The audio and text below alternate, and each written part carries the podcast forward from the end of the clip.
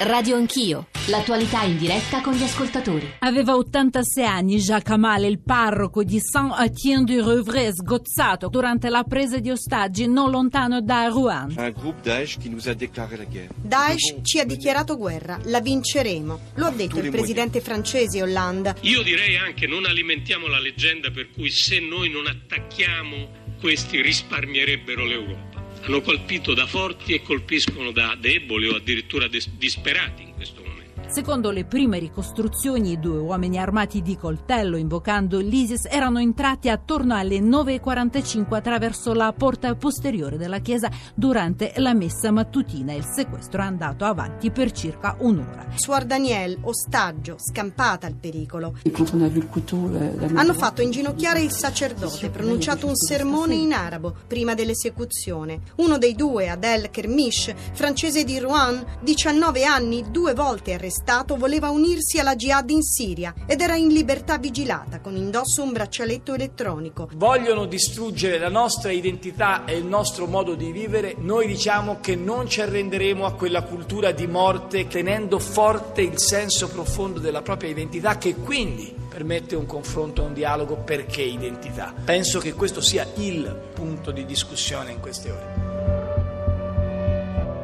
Sono le 8.35, buongiorno a Giorgio Zanchini, benvenuti all'ascolto di Radio Anch'io. Stamane i giornali sottolineano tutti, mi pare, che un altro confine mh, è stato passato, eh, la jihad uccide in chiesa, è il titolo esempio di Repubblica, è la prima volta in una chiesa europea, non so se sia così, ma insomma è un elemento che viene, come vi dicevo, molto sottolineato dai giornali eh, stamani. Violato un altro tabù senza pietà, titola il manifesto e poi ci sono eh, alcuni mh, titoli mh, che mi sembrano anche eccessivi, genocidio cristiano in Europa, ma insomma ovviamente è una notizia che ha provocato molta impressione, molto sgomento anche per il modo in cui è stato ucciso eh, padre Amelle e, che, e alla quale dedicheremo la nostra attenzione nell'apertura eh, di Radio Anch'io. C'è stata poi, come sapete benissimo, avete seguito i nostri approfondimenti del pomeriggio di ieri, avete seguito i nostri GR stamane, una reazione molto cristiana, oserei dire, di, di Papa Francesco. Eh, 335 699 2949 per i vostri sms, per i vostri whatsapp, per i vostri whatsapp audio, Radio Anch'io, chiocciolarai.it per i messaggi di posta elettronica, poi Twitter, Facebook. Nella seconda parte partiremo invece dalle parole, anch'esse molto, molto commentate, di Michelle Obama alla Convention dei Democratici. Le ricorderete, mi sveglio in una casa costruita da schiavi e vedo due belle ragazze nere che giocano sul prato della Casa Bianca a dire questa è una società mobile, una società che permette a me di aver, di aver percorso queste che ha permesso di essere arrivata sin qui e quindi eh, vi gireremo la domanda sull'equità e la mobilità sociale della società italiana, da dove venite e dove siete, ma questo a partire dalle nove, perché in questa apertura di Radio Anch'io vogliamo ragionare sull'ennesimo atto di violenza che simbolicamente è, è molto significativo e non a caso dicevo la sottolineatura, l'importanza che, che gli viene data da tutta la stampa, non soltanto nazionale, eh, italiana o francese. Io saluto anzitutto Angelo Figorilli, inviato della RAI. Eh, Angelo, buongiorno, benvenuto. Bu- buona giornata a voi. E poi ci sta ascoltando Davide Piccardo che è il coordinatore del CAIM, Coordinamento Associazioni Islamiche di Milano, fondatore dell'Associazione Giovani Musulmani d'Italia. Piccardo, buongiorno e benvenuto. Ci sente Davide Piccardo? Lo recupereremo tra pochissimo. Angelo Figorilli, dicevo, la stampa italiana eh, ha questa reazione univoca quasi sgomenta. Che cosa succede alla stampa francese stamane, ma soprattutto al mondo politico? Io direi alla società francese stamattina, Angelo. Guarda, ehm, i giornali francesi che normalmente difficilmente indulgono alle emozioni, ai grandi titoli, alle grandi foto soprattutto, beh questa volta molti di loro, mh, su molti di loro, sulla copertina di molti di loro campeggia il volto sereno e austero di padre Jacques, ha colpito molto, eh, la- hanno colpito molto queste foto, mh, lo- la mettono eh, tutti in, in- in copertina sopra parole terribili, le Figaro dice assassinato dai barbari, martirizzato, le parisienne, ma sempre sotto, sotto c'è questa, la foto di padre Jacques. È chiaro è evidente che le, le, le, la Francia si risveglia con una profonda tristezza, sciocco e dolore per questo che è l'ennesimo attentato, ma che come, come voi dicevate è un attentato che, eh, che, che, che, ha un valore simbolico diciamo, molto molto forte, mai si era pensato che la follia terrorista potesse in Francia e in Europa arrivare a tanto, cioè uccidere un prete eh, dentro la sua chiesa. E lo stesso Hollande ieri in un discorso, l'ennesimo, solenne dall'Eliseo, ha detto ammazzare un prete significa profanare la Repubblica.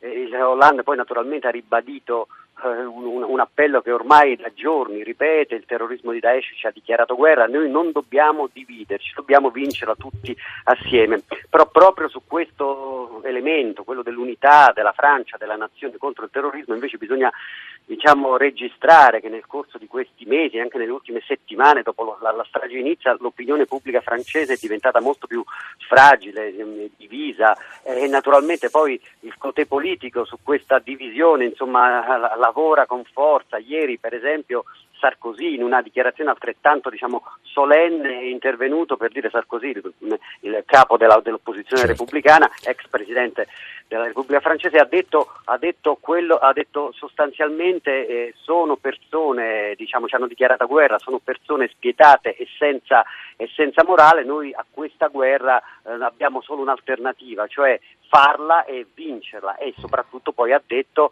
eh, non bastano le cose che ha fatto il governo finora. Eh, quindi come dire, la polemica eh, c'è, non, quel, quella grande unità nazionale che all'epoca di Charlie Hebdo aveva insomma in qualche modo ci aveva anche fatto commuovere le grandi manifestazioni unitarie, qui questa volta non ci sono. Eh, Angelo Figurilli, l'ultima cosa, eh, nei nostri GR anche la tua stessa voce, insomma le sue stesse cronache ce l'hanno già raccontato, ma eh, chi era padre Amel, chi era l'unico dei due che si finora è stato, il cui nome è stato, se non sbaglio, diffuso alla stampa da parte delle forze dell'ordine francese, cioè Adel Kermish, giovanissimo peraltro. Eh, sì, guarda, padre Amele lo abbiamo, naturalmente lo abbiamo conosciuto soltanto dalle, dai dettagli che sono arrivati dopo questa la, la, sua tragica fine, poi sono arrivate le fotografie, era, era un parroco praticamente in pensione, un parroco che non, doveva, non era titolare della, della, della, parrocchia perché era in pensione, ma che sostituiva il parroco ufficiale che era un parroco di origine africana, che, che però era andato in vacanza. Lui però era, era il, il, parroco storico di, di, di, quella cittadina ed era un uomo buono, un uomo che adesso cominciano a circolare materiali su di lui, video, un uomo buono, un uomo che ovviamente eh, mite e che eh, dire, nei suoi discorsi inneggiava sempre alla pace, alla pace e al dialogo. Invece quello, invece quello che viene fuori da, dalle, dalla piccola biografia di uno degli attentatori, come avrai, avrete eh, già detto più volte, è, è, la storia di un ragazzo diciannovenne che la madre dice che dopo la strage di Charlie Hebdo si è improvvisamente cambiato di umore e di carattere, ha deciso che voleva andare in Siria, ci ha provato due volte è stato respinto, arrestato in Turchia, riportato in, in Francia, lì arrestato e detenuto per un anno con eh, sospetto di terrorismo e poi eh, nel marzo di quest'anno rilasciato con una eh, sentenza eh, che gli dava la libertà vigilata, una sentenza quale procura, alla quale la procura si era opposto ed era in circolazione con questo famoso braccialetto elettronico. Braccialetto elettronico, ne avrete parlato sì, tutti, no. che però gli consentiva la mattina di, di, uscire di casa tra le 8 e le 12. Stata, sono state proprio quelle tre ore in cui lui poi ha compiuto quell'atroce Angelo, attentato. Angelo Figorilli, inviato della RAI in Francia a Rouen, grazie per questa corrispondenza iniziale, oltre a Davide Piccardo al quale darò subito la parola, ci stava ascoltando eh, Alberto Melloni, storico della Chiesa, insegna a Bologna, segretario della Fondazione per le Scienze Religiose Giovanni XXIII. Professor Melloni, buongiorno anche a lei. Buongiorno a voi. Eh, Davide Piccardo, so che in questi momenti la stampa immagino persino fastidiosamente per lei, la chiama sempre a commentare, a riflettere su quello, su quello che accade. Stamane avrà letto i giornali come me, ci sono quasi implorazioni di condanna. Vi imploriamo, scendete in piazza con noi, reagite, denunciate. Ci sono le parole di Tahar Ben Jelloun, che è un insigne scrittore marocchino. In realtà, però, forse la domanda più opportuna, almeno credo Davide Piccardo, è che cosa direbbe stamane a un giovane musulmano? Perché da quello che abbiamo letto, Adel Kermish, ad esempio, aveva dentro di sé tanto odio nei confronti della Francia ed è quell'odio che forse i francesi e penso anche i non francesi faticano a capire. Davide Piccardo. Buongiorno, sì. buongiorno, buongiorno a lei. Tutti addolorati e, e pieni di, di sdegno. Io quello che vorrei far notare è che questi questi atti, questi terroristi, eh, questi terroristi e quest'ultimo atto di Rouen stanno diciamo in un certo senso attaccando tutto ciò che c'è di più sacro anche nell'Islam e questo è qualcosa che non va sottovalutato, perché è iniziato con, la, con l'uccisione indiscriminata di, di, civili e di bambini, siamo passati a compiere attentati nella notte santa di, di Ramadan, nella notte del destino, si sono attaccati luoghi santi come, come Medina e poi si è profanata con, con l'uccisione quindi di, di, un, di, un, sacerdote una chiesa, cosa che è esplicitamente dire, proibita dal Corano stesso in maniera esplicita. Mm. Quindi cioè, si stanno commettendo degli atti che vanno a, a come dire, dire, a, ad attaccare tutto ciò che è, è, è, sacro, tutto ciò che viene ritenuto inviolabile anche nel, nel Corano stesso. Questo eh, secondo me ci deve far riflettere. Oggi siamo di fronte a una situazione che ci disorienta, sento moltissime analisi e io stesso sono dire, in grandissima difficoltà a riuscire a inquadrare il fenomeno, che è un fenomeno eh, che si esprime sotto dire, diverse forme. A volte vediamo ci sono dei cani sciolti che pochissimo hanno a che fare con l'Islam, a volte sembra che veramente ci sia una, una relazione con, con l'ISIS. Eh, non, ehm, come dire, siamo veramente, veramente, veramente disorientati. Abbiamo bisogno sicuramente di, di procedere con unità, però questo è l'unica di. Di procedere? Con unità, questa mm. È l'unica cosa di cui sono assolutamente sicuro. Dividerci può essere uno degli obiettivi strategici di, di queste azioni, creare un clima di, di, di azione, di repressione e, e reazione può, dire, può innescare una, un conflitto eh, su larga scala, però eh, credo che veramente ci sia da interrogarsi sul, sulle cause di questo, di questo, disagio, dove poi pescano, pescano i terroristi, eh, riescono ad arruolare facilmente. Il caso di questo ragazzo eh, sta, ha cercato di arruolarsi, poi è stato, è stato fermato in Turchia, è tornato, è tornato in Riccardo, Europa. le faccio una, seconda, una seconda domanda e poi vado da Alberto Melloni e poi di nuovo tornerò da lei. Perché la Francia in questo momento? Devo dire che ho letto le analisi più diverse. Qual è la sua? Sua? Perché particolarmente la Francia? L'unica cosa che posso dire con certezza è che dire, a livello di, di numeri e statistico c'è una concentrazione di, di, musulmani più alta rispetto altrove, c'è un disagio molto forte che è, è dettato sia dalla storia coloniale della Francia che da una storia comunque violenta eh, che dal, dalla situazione di, di, esclusione sociale che si vive nelle banlieue e di un approccio anche secondo me molto duro nei confronti di ciò che è la, la pluralità anche diciamo sia culturale che religiosa che non ha permesso come dire, di armonizzare tutto quello che in Francia eh, è arrivato. Queste possono essere semplicemente alcune, alcuni, elementi, mm, alcuni mm, elementi, ma io dico, credo che dobbiamo anche ammettere un po' di essere, di essere veramente disorientati e cercare di, di, di avere altre, altre, chiavi di lettura, eh, altrimenti sì. non ne usciamo. Eh, Davide Piccardo, fondatore dell'Associazione Giovani Musulmani d'Italia, coordinatore del coordinamento Associazioni Islamiche di Milano. Poco fa un ascoltatore ha posto questa domanda: si può ancora praticare la misericordia con questi attentatori? Ed è esattamente per quel che vale insomma, la riflessione di, un, di, un, di, una persona non addentro eh, del tutto a queste cose la reazione iniziale di Papa Francesco. Stamane c'è un doloroso, devo dire, editoriale di, del professor Melloni in cui riflette su quello che sta accadendo e a un certo punto dice in sostanza l'atteggiamento di Francesco è insopportabile per i jihadisti, un Papa che bacia i piedi ai musulmani. Professor Melloni.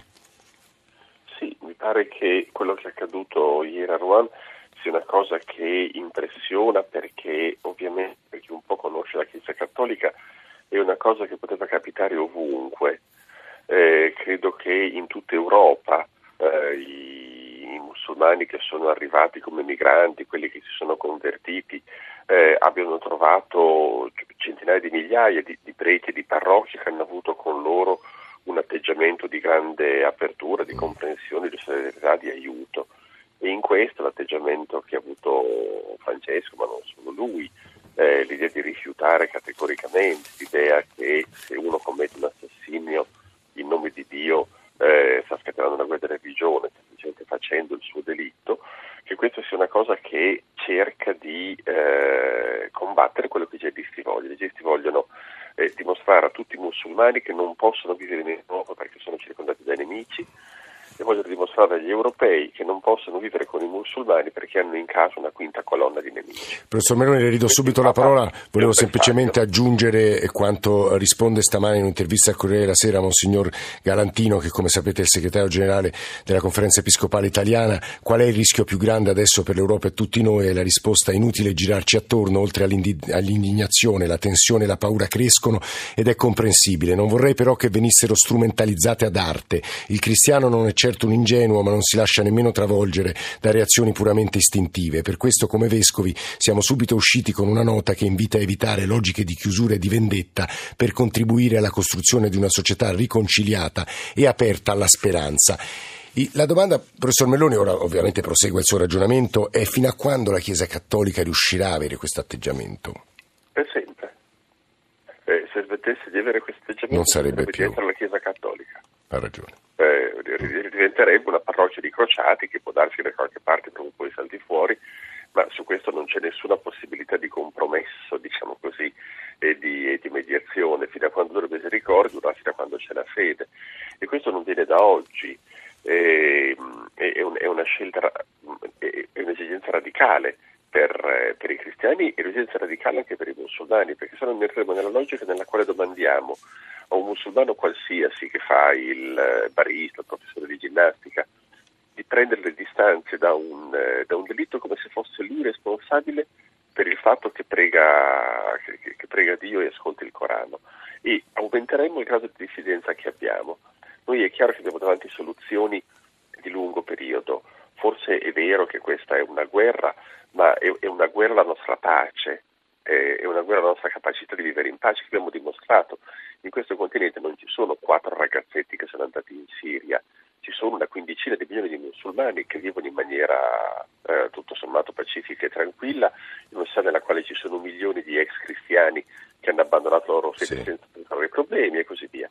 E questa convivenza pacifica è quella che viene messa sotto scacco e sotto attacco esatto. e deve dimostrare quanto vale, sapendo bene che la soluzione dei problemi che ci sono, come diceva prima Davide Riccardo, sì. eh, eh, richiede di prendere in considerazione tanti aspetti della questione, l'emarginazione mm. sociale, la banlieue e soprattutto quella cosa che io credo vada ricordata che ha detto Lidia Roy, eh, che è un grande Sì, sì, l'abbiamo avuto ospitare anch'io qualche giorno fa. Sì. Eh, il quale dice non, non, non, dobbiamo parlare di radicalismo islamico ma di nichilismo. Quando noi mm. diciamo questi sono radicali, gli facciamo un grande regalo, questi non sono affatto radicali. Il radicale è chi prega molto, chi fa il digiuno, chi fa la misericordia, chi fa l'elemosina. Eh, questi invece sono dei nichilisti, esattamente sono nichilisti quelli che si imbottiscono di cocaina, quelli che ammazzano le ragazze, quelli che sfasciano le città. E abbiamo un problema sulla giovane generazione molto serio, nella quale attecchisce una predicazione distruttiva che può prendere varie vie, anche quella islamica, è molto pericolosa perché c'è una potenza esterna, chiamiamola così, l'ISIS, che cerca di usare questo contro di noi. Eh, professor Melloni, poi c'è una testimonianza di un ascoltatore, vorrei farvi sentire e poi far chiudere Davide Piccardo. Professor Melloni, ogni volta si chiede alla comunità islamica moderata, ma sono qualifiche così di comodo, di fare un passo. Spirituale. Eh, rituali. Per prossima dire spirituali e sanguinari, anziché moderati radicali ci ah, Spirituali e sanguinari. Che cosa, do- ecco, che cosa dobbiamo cre- chiedere o pretendere, come scrivono alcuni ascoltatori, da loro, professor Meloni? A suo avviso, se la domanda ha un senso. Eh? Ma dobbiamo pretendere qualcosa da tutti noi. Eh, dobbiamo pretendere di considerare questi delitti, il prossimo che verrà, eh, quelli che ci sono stati come cose che chiamano a responsabilità tutti quanti noi, perché la responsabilità del nichilismo che devasta le generazioni giovani non è una cosa nella quale possiamo domandare ai musulmani di fare qualcosa di diverso da quello che devono fare gli altri, i cattolici, i protestanti, i juventini o qualsiasi altro aggregato sociale. È, è, è, è il paese, è il paese Europa come tale che deve muoversi, perché se non lo fa, se noi continuiamo a pensare a questi lutti come lutti nazionali, e non come lutti europei. Queste aggressioni come aggressioni settoriali toccano la satira, toccano il prete e non come un'aggressione al nostro modello di vita, di pacificazione, delle differenze, e sì. finiremo per essere travolti. Alberto Melloni, grazie davvero per queste parole molto sagge, nonostante alcuni ascoltatori continuino a, scrivere, a chiederci, chiamate per favore anche ospiti che rispondano eh, con aggressività, senza questi atteggiamenti irenici, eh, diciamo che invitino alla convivenza, sempre su una linea di Papa Bergoglio, ma insomma. Eh, Yusuf da Milano, buongiorno. buongiorno a lei. Senta, io, lei è un cittadino arabo cristiano, no? Se non sbaglio, Giordano. Sì, sì. Esatto, esatto. Sì. Ecco, vorrei dire questo, è da tanto tempo che ascolto questi programmi e vedo che la difficoltà, io lo dico sempre, che per, per gli occidentali è veramente difficile capire la mentalità del mondo musulmano, è quasi impossibile, bisogna essere vissuti a lungo in quei posti lì e non essere neanche musulmani, perché il musulmano non se ne accorge dei problemi del comportamento degli stessi musulmani nella loro società. E gli ospiti che vengono qua, come imam, eccetera, certamente dicono delle cose vere, ma vedono solo la metà di quello che c'è nella loro religione, perché è tutto basato su una forte contraddittorietà nella nella fede, nel Corano stesso, se uno legge attentamente il Corano, vede delle cose squisitamente umane, molto belle a favore della vita degli uomini, anche delle cose minuscole, però eh, può percepire chiaramente un atteggiamento aggressivo e violento verso degli avversari. Dipende dall'interpretazione delle riforme, credo Yusuf, ma io insomma non sono competente, quindi, quindi immagino che, che, Davide Piccardo risponderà in questo modo, se, posso, se, se, insomma, se anticipo la sua risposta. Piccardo, è eh, così? Sì, eh. il discorso è molto complesso, in tutti eh. i testi sacri ci sono, ci sono passaggi di diverso tenore, no?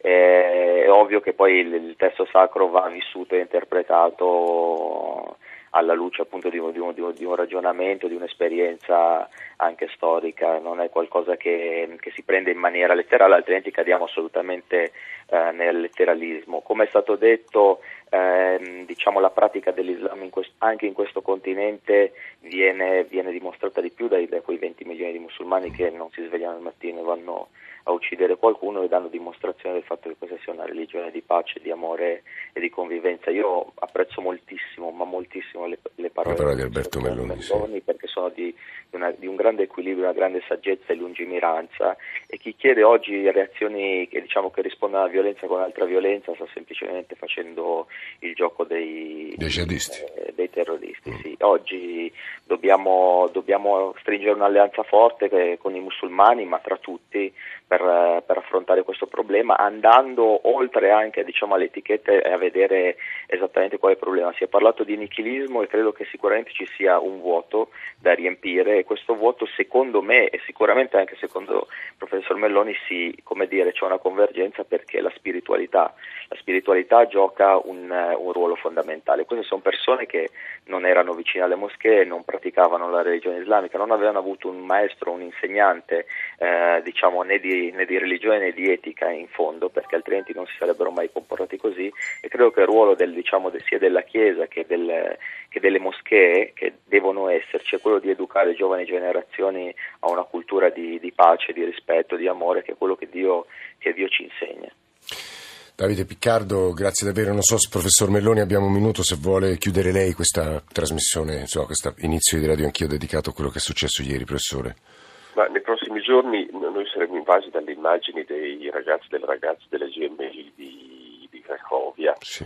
eh, che credo sono uno dei bersagli dell'attentato di, di, ieri, il tentativo di far circolare fra di loro l'idea appunto che tutto quello che è stato detto anche nelle primissime ore dal vescovo di Rouen, dal Papa, le parole del perdono e della riconciliazione non valgono se noi da, da, da Cracovia riportassimo a casa un altro. milioni di europei che invece si convincono e sono persuasi, sono capaci di vivere questo atteggiamento dove per l'Europa ci sia ancora un vicino acceso. Alberto Melloni, grazie davvero per la sua presenza stamane a Radio Anch'io, così come ringraziamo molto Davide Piccardo, gli ospiti, gli ascoltatori, insomma tutti coloro che sono stati con noi in questa primissima analisi.